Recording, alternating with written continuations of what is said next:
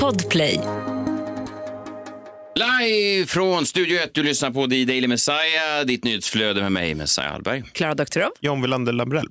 Det har ju hävdats, och, och med uh, har hävdats, uh, så menar jag att min fru har återkommit till det här. Hon nämnde det bland annat i en direktsändning SVT, vilket kanske gränsar till någon slags förtal. Hon, hon, nämnde då de här ryktena som cirkulerar. Och återigen, när jag säger att rykten cirkulerar så kommer de, jag vet inte om det är bara min fru som sprider de här, men det, eller så finns det rykten kring det. Ja. Vi får se om vi har hört dem. Ja, ja, det har du säkert. Jag tror hon nämnde dem i den här podden också. Ja. Det är alltså då att Henrik Fexeus, den här tankeläsaren, ja. att han har magiska krafter och att han då kan hypnotisera folk och att han då var ihop med sin förra fru i, i flera år utan att hon riktigt var medveten om det. Va?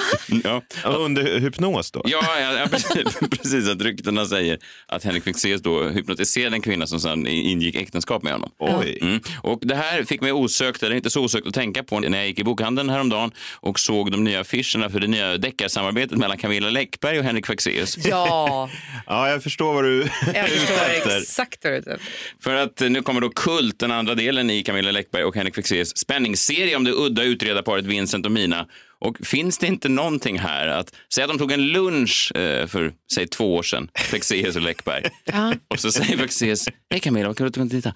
Titta mig i ögonen djupt. Han tar en sån här svartvit som snurrar jättefort. Verkligen. Och det du är ute far efter är väl lite grann, varför skulle Camilla Läckberg som liksom garanterat, bara de skriver en bok, säljer liksom miljontals ex, ta in Ja. någon och dela på de här It makes inkomsterna? no sense. Nej. Makes no Och sense. han har väl inte skrivit någonting alltså, skönlitterärt innan vad jag vet heller? Nej, han skrev den här Hur man får ligga. Men det är inte och vilken, förlag, vilken förlagsmänniska hade han lunchat med innan? Jag köper det, din tanke med så här. Men jag bara tänker att Camilla Läckberg trodde hon gick in på en lunch och kom ut därifrån och sa jag ska skriva böcker med Henrik Fexeus.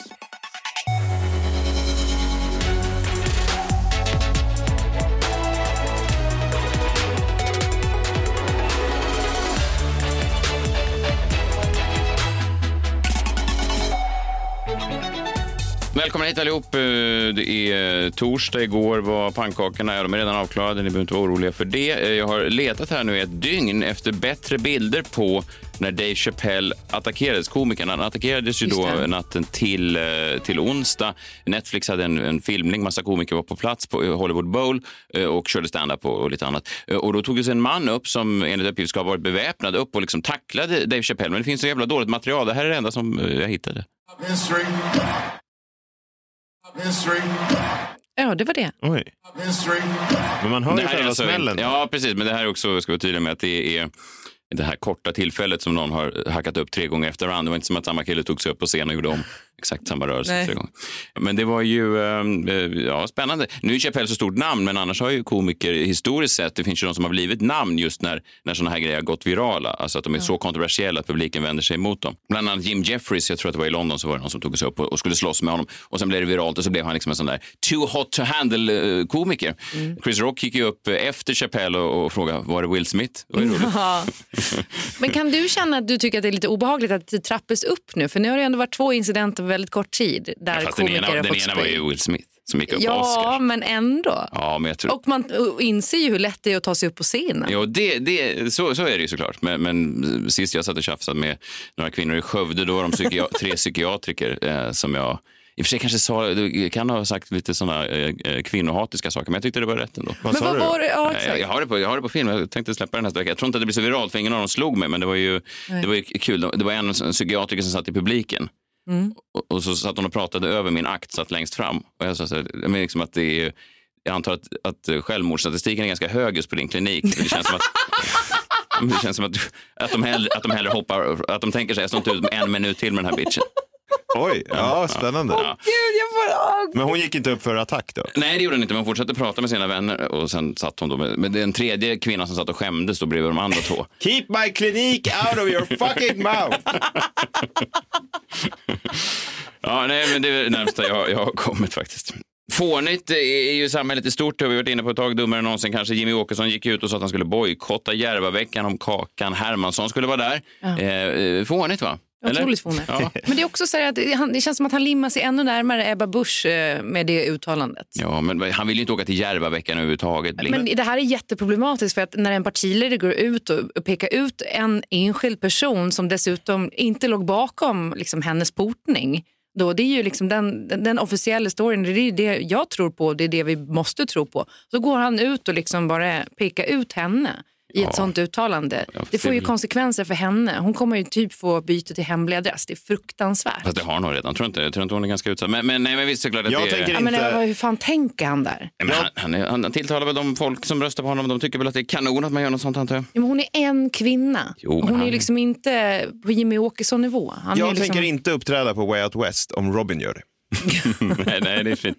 Men jag menar bara att om han stör, det är väl fint att han stör sig på henne. Det väl, kan man väl lätt göra. Det är väl många som stör sig på, på, på en viss typ av medial person. Men det är ju lite som när jag går på någon kändismingel på, på Gröna Lund. Man, man, gör, såklart, man kan inte bojkotta eventet. utan Man går och så tittar man ner i marken när man ser någon som man kanske har pratat skit om. eller någonting. Alltså det, det är så man samsas. Han kan- borde ju kunna vara där och göra, hantera det så som alla kändisar som känner varandra som inte tycker om varandra. Hantera det. Att man, man tittar åt ett annat håll. Man låtsas prata i telefon eller någonting. Ja, det är så få- du kommer hantera Henrik Fexeus nästa gång du ser honom. Jag tittar honom inte i ögonen. Gör inte det. Krimmorgon lite längre fram. Eh, Det handlar idag om fallet Chevy Chase. Eller? Skådisen. Nej? Nej? Chevy Chase. Ja? Skådisen. Ja? Det handlar inte om honom, nej. Har Nej? du blivit knäpp nu? Nej? Vad handlar det om då? Krimmorgonen den här torsdagen handlar om mordet på 12-åriga Garrett Phillips. Och det är ett sånt mord som jag är, inte förtjust i kan man inte säga, men som, det är olöst helt enkelt. Ja, just och det, tycker, det, är, det är ju extra spännande då när det är olöst. Eh, men har jag lösningen? Kanske. Ja, Jag älskar när du presenterar också din lyssning. Ja, kanske. Mm. Jag läste ut din bok förresten. Nej, Jo. Fan snabbt jobbat. Ja, jag läste ut den redan i torsdags, men jag glömt att säga någonting till dig. Bra! Eh, tog mig bara några dagar att ta med. Och jag anade inte vem som var eh, skurken. Är det sant? Ja. ja vad skönt. Krimmorgon eh, lite längre fram.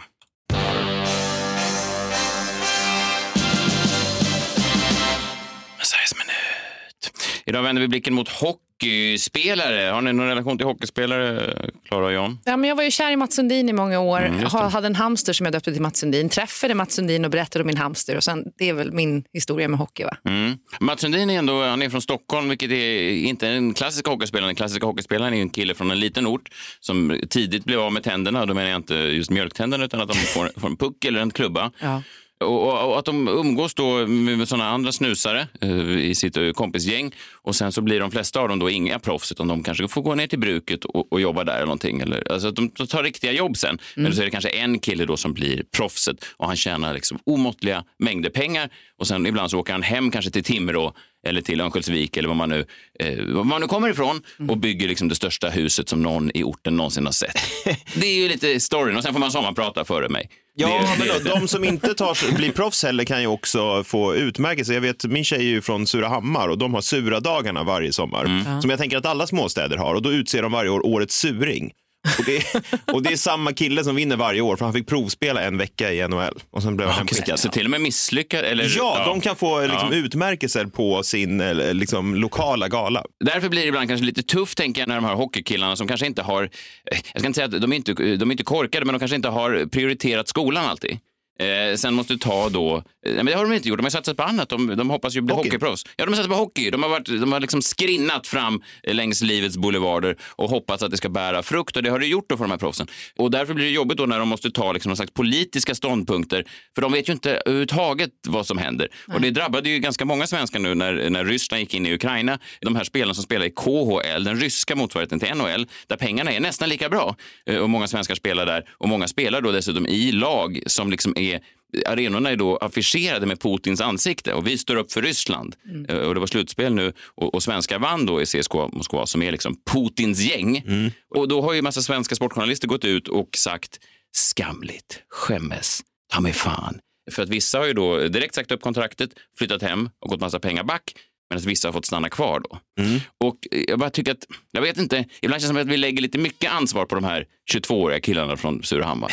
Alltså jag menar bara, att jag förstår vad det moraliskt fina är att göra. Det är såklart att säga så här, för DN skrev igår en ganska bra artikel om det där. De pratade med några om, och de det var också så att många hade kontrakt som sträckte sig flera år. Och att om de då bröt kontraktet så var de inte bara, de blev då inte bara miste om pengarna utan de var även återbetalningsskyldiga för pengar de hade tjänat. Alltså de, hamnade, de skulle hamna i miljonskulder till ryssen. Ja, det betalar inte riktigt årets suring-utmärkelsen. Nej. Nej, nej, och det betalar kanske inte en hedersmedalj från så Marcus Leifby på Sportbladet heller. alltså, alltså, förstår du vad jag menar? Det- Även om han tror det. Ja han, ja, han tror att när man kommer till himlen kan lämna in sin, sin, sin medalj på Marcus pärleporten. Ja, ja, så här, ja, jag har inga pengar far, fader, men jag, jag Ja, har... den här. Leifby gav mig en utmärkelse. jag gjorde en bra säsong. Ja. Man får komma ihåg att det här är killar som kanske har fått både en och två och tre puckar i huvudet. Och, och det kan ju påverka vissa moraliska ställningstaganden man gör. Och dessutom så har ju då Svenska Hockeyförbundet inte riktigt, de har hattat fram och tillbaka. Först sa de att folk som skrev på avtal med KL innan kriget, då är det fine. Jaha. Vilket är ju en verkningslös... Alltså menar, Vem tar det här beslutet nu? Det är alltså Sverige? Ja, men Svenska Hockeyförbundet menar Ja. då att inga spelare ska få representera Sverige. Mhm. Ja. Som har skrivit på efter kriget inleddes. Ja. Men, men det enda dumma där är ju att det är ingen som har skrivit på efter kriget inleddes. Alltså säsongen var ju, det var bara slutspelet kvar och det är ju väldigt få, man såg ju som hände med han Jonas Jerebko, basketstjärnan när han skrev på för Ryssland efter krig. Alltså de blir ju lynchade på torg. Det har ju ingen gjort. Nej. Så de sa i början då i februari var att vi eh, ser till att ingen som har skrivit på efter eh, kriget inleddes får representera Sverige. Och det innefattar just nu noll aktiva spelare. Så det var, alltså, Ja, de ville, de ville göra någonting Ja. men samtidigt inte göra någonting. Ja, godhetsposerande. Ja, det är det lite grann. Två svenskar i alla fall eh, vann med CSKA Moskva i veckan. Eh, KL-ligan, de stod där med sina medaljer och såg eh, glada ut. Sportbladets Marcus Leifby, han var ju starkt kritisk. Han skrev Sportbladet har upprepade gånger sökt spelarna men ingen har velat svara på frågor. Men här är några av frågorna vi skulle vilja ställa. Också, återigen, varför ska man ställa frågor till hockeyspelare? Om man inte frågar så här, var det icing i andra perioden så kan de inte svara. Alltså, vad, vad, tycker du om ismaskiner? Det är den typen av frågor man ska ställa. Eller hur? Gör det ont när pucken träffar tänderna? Det är ju den typen av frågor, inte såna här. Men var det inte sådana frågor? Då? Nej, det var hur ser ni som hockeyspelare på det ryska anfallskriget i Ukraina? Gud. Aj, aj, aj. Hur ser ni på att ni har överlönats av Putins bästa polare? Hur kommer det sig att ni inte bröt era kontrakt och åkte hem? Och så nästa fråga är lite laddad tycker jag. Skäms ni inte? Alltså, ja, jag vet, ja.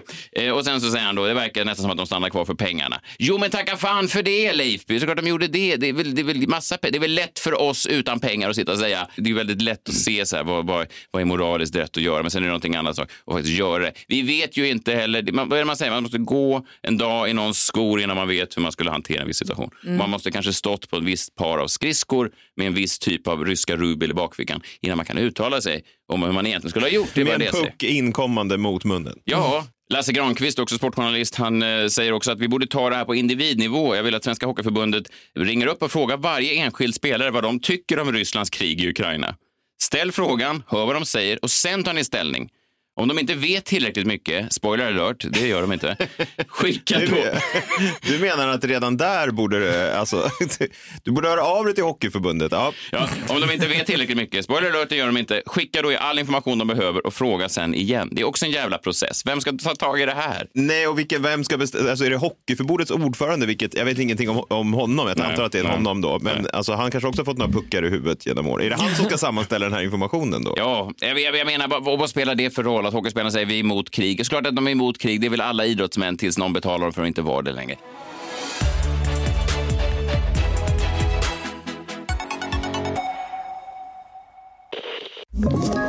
Ett poddtips från Podplay. I fallen jag aldrig glömmer djupdyker Hasse Aro i arbetet bakom några av Sveriges mest uppseendeväckande brottsutredningar. Går vi in med hemlig telefonavlyssning och, och då upplever vi att vi får en total förändring av hans beteende. Vad är det som händer nu? Vem är det som läcker?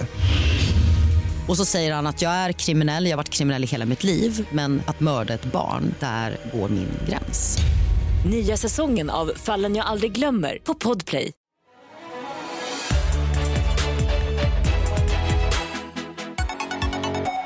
Du, Klara Doktor, du har också blickat ut mot ryska Metgalan. Met. Jag tror du har fått det om bakfoten.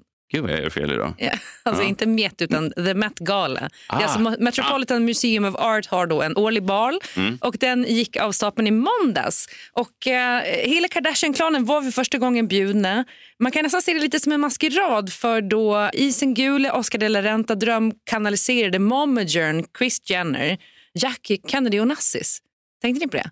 Men vad heter den? Momagen? Ja, men hon kallar sig för momager istället Alltså, ja, för som en ma- eh, mamma manager. manager. Så Ja. hon har ju liksom eh, trademarkat det, så det är bara hon som får använda momager.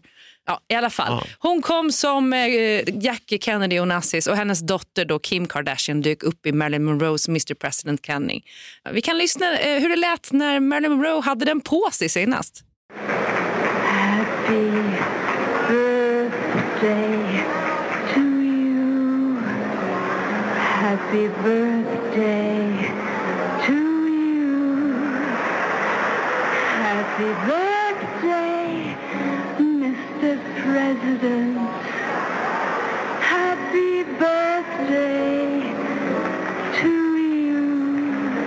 Ja, Marilyn Monroe hade ju också the original naked dress som man kallar den för. Det är alltså världens dyraste klänning som har gått på auktion för miljontals dollar. Den är värderad nu till 10 miljoner dollar och Kim hade då lånat den från Ripleys eh, Believe it or not museum som äger den nu så man kan titta på den. Och eh, alltså, Den här hade då 2500 handsydda pärlor, en otrolig klänning. Vi, vi kan lyssna lite vad Kim hade att säga om klänningen. Um, I had this idea to, to put it on and try it on, and then s they came with uh, like armed guards and gloves, and I tried it on and it didn't fit me. And so I looked at them and I said, "Give me like three weeks," and I, I had to lose 16 pounds down today to, to be able to fit this. But I it was such a challenge. It was like a roll. Right. I was You're getting ready for a determined. Yeah.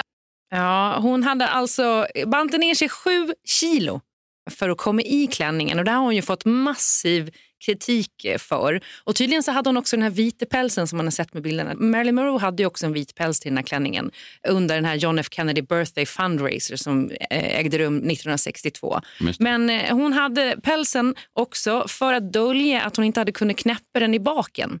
Kim Kardashian är ju rätt känd också för sin bakdel. Så, så därför så gick hon med den. Och hon hade bara på sig klänningen en eh, liten stund för sen var hon tvungen att byta till en replika efter hon hade gått ur den mattan. Men hur gick hon då ner de här kilorna? För jag tänker att det på tre veckor gå ner liksom sju kilo. Jag tycker att det här är obs jättedåligt att göra. Ja. Jag uppmuntrar inte någon att banta ner sig och särskilt inte för att komma i en jävla klänning. Men Det är väldigt mycket att ni uppmuntrar och avråder från grejer den här Ja, veckan. men det måste jag göra. Jag tar avstånd från bantningen. Du tar avstånd jag från vill tipsen ändå, du strax Jag vill ändå veta hur var det hon gjorde det. Ja. Vi ska höra hur hon gjorde det. You were like eating tomatoes. I don't think like- they believe me. I don't think they believed that I was to do it. Nej, hon åt tomater. Det var så hon gick ner. Bara tomater? Ja, antagligen. Ja, inte som liksom tomatsås till pasta till exempel eller tomatsås på Ja, pizza. Det kanske var tomater i alla dess former. Jag Ja. vet inte. För det- hur kan man annars gå ner sju kilo på tre veckor? Det är typ omöjligt. Hon var inte stor till att börja med. Alltså man ser ju Biggest Loser, då kan de ju gå ner skitmycket för att det är. Sådär. Då tar de alltid den där klassiska bilden sen på löpsedeln när, när de står och håller ut sina gamla jeans med tummarna i. Och den bilden, oavsett hur mycket jag någonsin går ner i vikt, så kommer ni aldrig få mig på den bilden att, man, att jag står och visar upp ett par jättelika jeans. Gjorde hon så på Met Gala? Du, det är du på röda mattan på Met Gala. Ja, men det är sjukt sen för när hon bytte till den här replikaklänningen så ser man ju att den passar ju liksom hennes kropp bättre för den är ju sydd efter hennes kropp. Men hon, hon dolde det bra med den här pälsen i alla fall. Sen fick jag också Kim ha på sig ett par höga platåstilettskor. Jag vet att ni är skitointresserade av det här. Nej, nej, Men varför, varför var hon tvungen att göra det? Jo, för att hon är ju 10 centimeter kortare än vad Marilyn Monroe var. Aha. Så att, eh, hon var ju tvungen att få upp höjden för att hon kunde ju inte sy om klänningen. För det får man inte göra. Man får inte göra någonting med den här klänningen. Och folk har också varit väldigt kritiska. Jag läste att Nina Boski som då producerar en dokumentärserie om Marilyn som heter Marilyn behind the icon. Hon sa då att den här klänningen borde aldrig ha lånats ut till Kim överhuvudtaget. För att det är liksom en, ja, men det är en historisk klänning. Den lär även bära alltså John F Kennedys DNA. Inte för att jag tror att de gjorde någonting med varandra, kuckelurade eller så på den här fundraisern 1962, utan för att jag har sett bilder på att han faktiskt tar på klänningen. Så eh, klänningen är aldrig tvättad. Den Eh, enda, den den- enda bilden på eh, bröderna Kennedy och Marilyn tillsammans är ju backstage på just den där eh, Exakt. fundraisern. Ja, just det. Så att de, de var i närheten av varandra och den är inte Det tvättad. kan ju vara annat DNA också. ja, nu är det ju Kim Kardashians Jo, DNA. men jag menar... Ja, du tänker att... Nej, jag, vet- jag vet inte. Ska du profilera den här? Men jag trodde det var någon slags allmän sanning att han och hon hade ett En gång. förhållande. En gång. Ja, det säger Messiah. Mm. Det finns ju då... Eh, det, eh, Baserat på... På, på all fakta som finns. Ja. ja. Det finns en... en för jag tänker, om det var någon finns. som jublade när, när Kim Kardashian valde den här klänningen så är det ju Netflix. För de släppte ju i dagarna en ny Marilyn-dokumentär som heter The Mystery of Marilyn Monroe, The Unheard Tapes. Som man kan titta på om man vill. Jag har sett den. Jag tyckte den var spännande. De har en massa gamla bandinspelningar som de spelar upp och liksom också dramatiserar. Typ. Jag vet inte hur mycket fakta som ligger bakom för så insatt är jag inte i Marilyn Monroe. Men du verkar vara the Messiah. Det är, det är en, eh, en, ett hopkok av lögner den där dokumentären. Jävlar. Ska du också berätta vem din favorit eh, Marilyn Monroe-författare är? Ja, nej. Ja, du Jaha. Don, ja, Donald Spoto. Ja, bra. Nej, ja, jag, tänkte, jag trodde att du skulle säga Joyce Carol Oates, Nej, för det fan. hatar Nej, men det, jag. han har kommit på bättre tankar än så. Ja, fast den är fantastisk också, men den, den blond Den är väl Joyce ett Carol Oates. hopkok av lögner om någonting. Ja, men det är ju fiktiv. Du, Hon har du, byggt en karriär på lögner. Rena lögner. Ja. Men jag tyckte ändå att eh, The Met Gala var otroligt och framförallt att, att eh, Kim fick tag i den här klänningen, fick bära den och bantade ner sig sju kilo med hjälp av tomater. Det har ju något och det säger ju någonting om tiden vi lever i.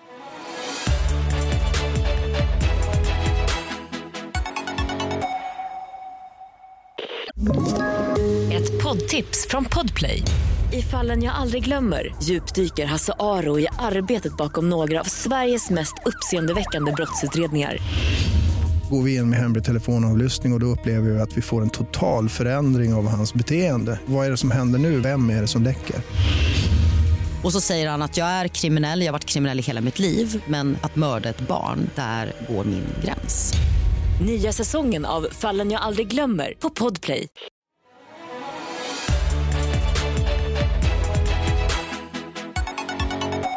Imorgon, eh, kära lyssnare, så har vi, ska vi testa en ny grej. Det är att jag ska eh, berätta, jag äter ju eh, tassos varje fredag och då har jag ett nytt spännande tillbehör till det. Men det här är imorgon. Nu är det torsdag och dags för det här.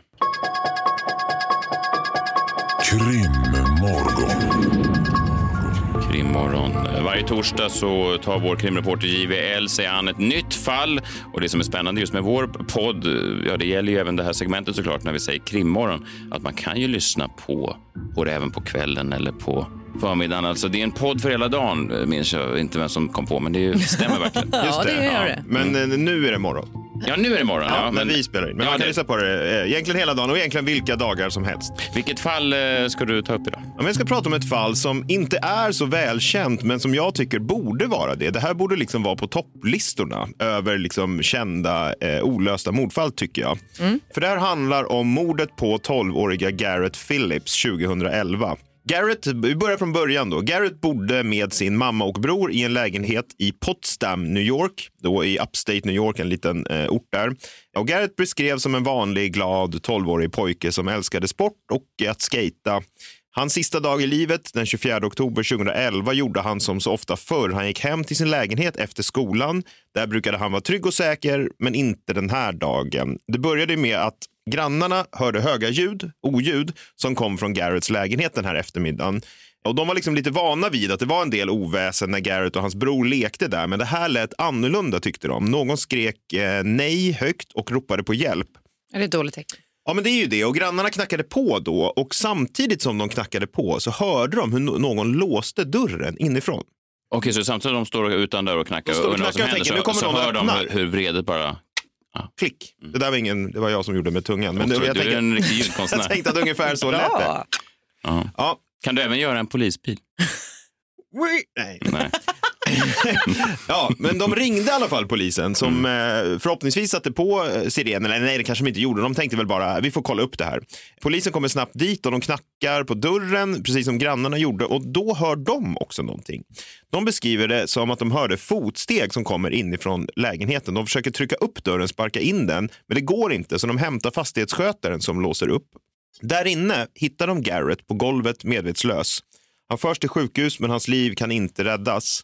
Och ja, brottsplatsen då, undrar ni? Eller? Ja, Ja, eh, verkligen. Ja. Ja.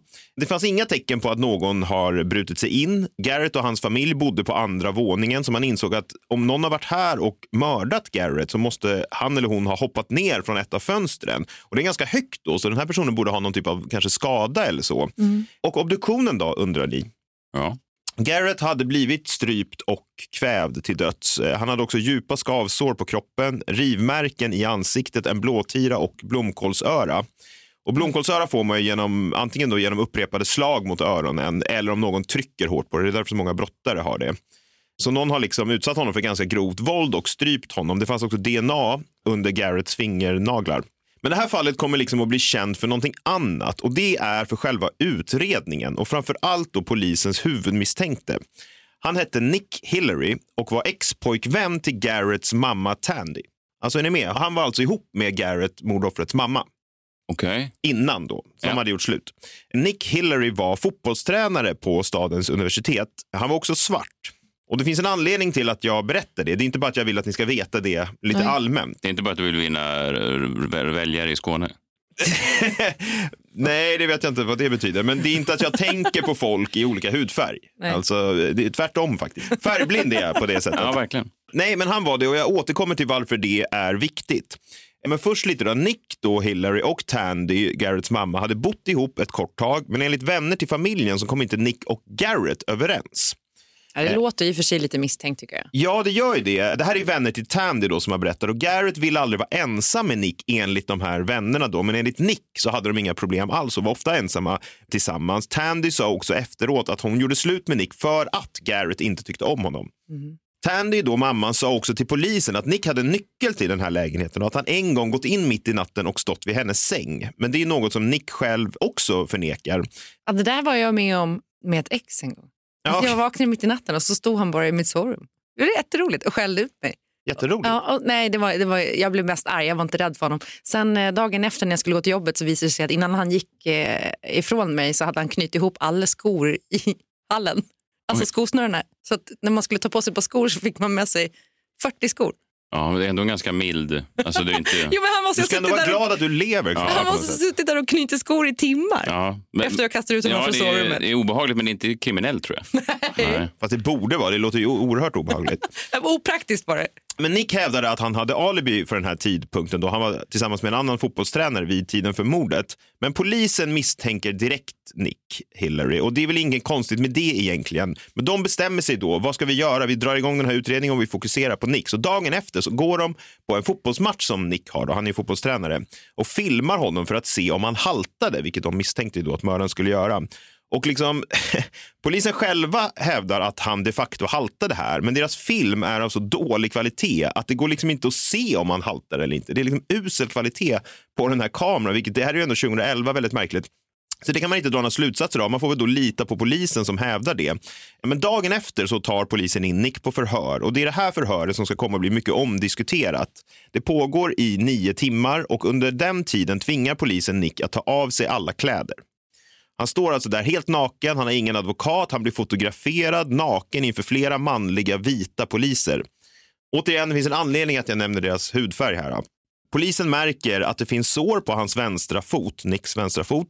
De hävdar också att den var svullen, men det kan man inte heller riktigt se på de här bilderna de har tagit. Men man ser att det finns märken där. Han menar själv på att han fick det Nick då när han flyttade möbler veckan innan. De tar DNA-prov från cigaretter som Nick rökte under förhöret, behöll hans kläder på polisstationen och lät honom gå hem i en skyddsdräkt. Alltså en sån här som kriminaltekniker har, en vit. Alltså väldigt förödmjukande Ja, såklart. så, han- så han lämnade polisstationen i en uh, Vit utklädd? Utklädd Ja. till en kriminaltekniker, som att han skulle på halloweenfest. eh, sen har vi övervakningskameran. För en kamera hade fångat Garrett, mordoffret då, när han åkte på sin skateboard hem från skolan på morddagen. Man ser honom skata. På den här filmen syns också en blå bil köra strax efter Garrett, som att den följer efter honom långsamt.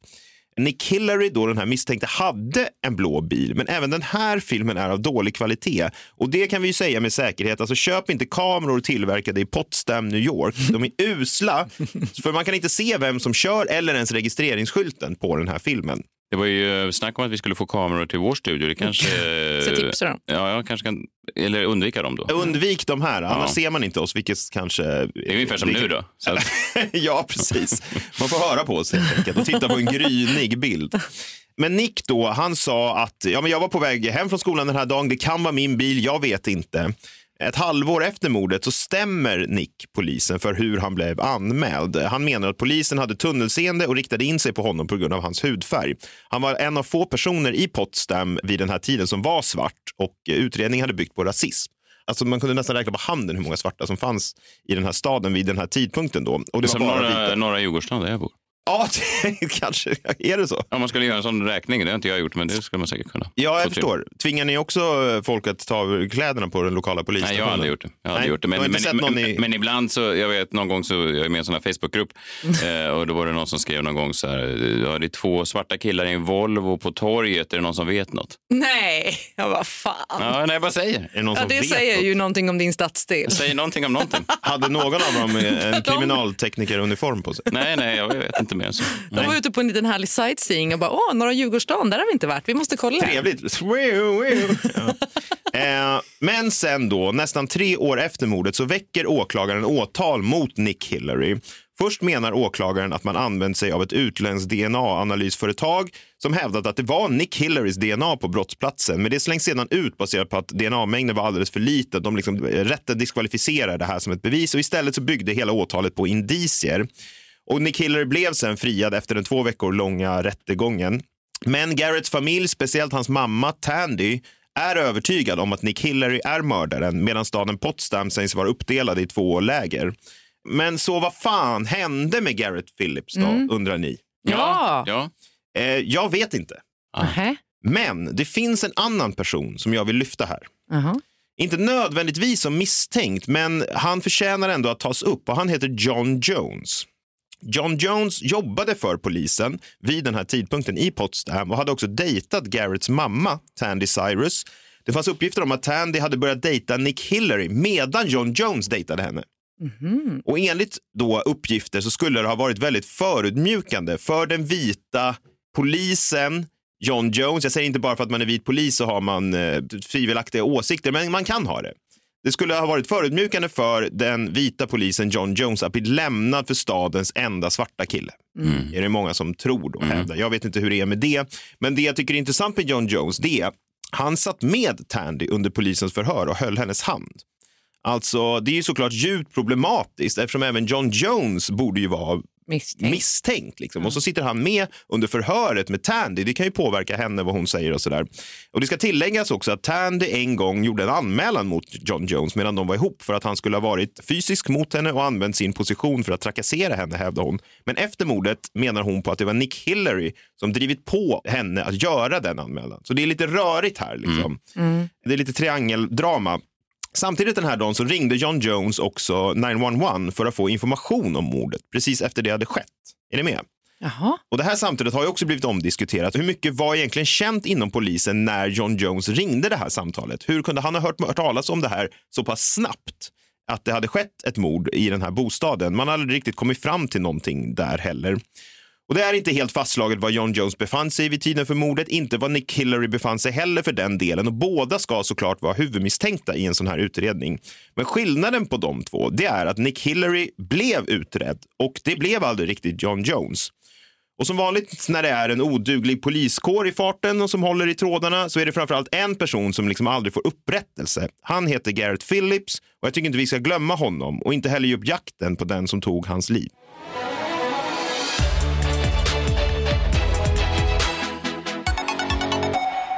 Det gjordes det inte en um, dokumentär om det här? Jag har sett något på Netflix? Nej? Precis, det finns eh, en HBO-dokumentär HBO. som heter Who Killed Gareth Phillips. Och den handlar ju väldigt mycket om åtalet och polisutredningen mot Nick Hillary.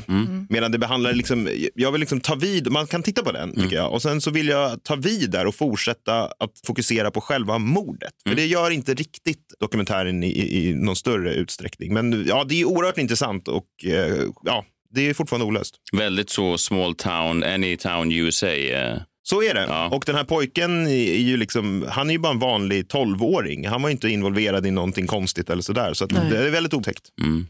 Ja, eh, alltid eh, intressanta eh, fall på torsdagarna. Imorgon blir det då li- lite mindre blod, lite mindre ond bråd död, eh, lite mer mexikanskt kanske. Mexikanskt jag? blir det. Jag har också släktforska. Har du sant? Jag har en jättespännande grej att berätta en av er i studion. Som jag har hittat med. Gud, det är som det här SVT-programmet, så här, vem tror du att du är? Mm. Ja, just det blir en mini- släktforskat på oss? Det blir en miniversion av Vem tror du att du är? Imorgon. Aha. Och i Mexiko begås det också mord. Ja, det gör det. Men, men jag brukar inte fokusera De är just på väl det. värst i världen i Mexico City. Jo, jag vet, fast jag fokuserar på det, det positiva med... Maten. Ja, men det var som när jag åkte till Egypten sist och sa de så här, vet, vet du om att 96 procent av alla kvinnor är könsstympade? Så här, jo, men man måste fokusera på de som inte är det. Wee! Och så. Ja, folk ska alltid, Betyder det att 4 procent... ja, men folk håller alltid på... Jag menar bara Ja, att, men att för det fan finns... inte Egypten för kvinnorna. Vad sa du? Du var inte Nej, nej, nej, precis. Nej, det är det jag menar. Folk ska alltid hålla på sådär. Jo, för de 4 procenten. Nej, folk, folk ska alltid problematisera och det är väl bra, men ibland vill man bara eh, berätta om Tassos utan att någon håller på att dra upp uh, maffiaoffer. Det är det Ja, tror jag förstår precis vad du menar. Ja, jag förstår. Och sen eh, ska vi väl vara ärliga med att dina tassos är ju inte speciellt mexikanska. Nej, noll. Vad menar du? Äkta mex mexikanskt. Imorgon blir det mer mexikanskt. Eh, Vi, vi hörs då. Eh, Hej, hej. Hej!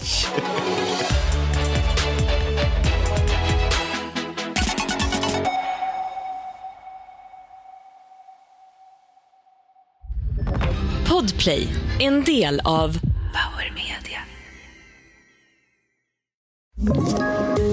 Poddtips från Podplay. I podden Något Kaiko garanterar östgötarna Brutti och jag, Davva, dig en stor dos skratt. Där följer jag pladask för köttätandet igen. Man är lite som en jävla vampyr. Man har fått lite blodsmak och då måste man ha mer.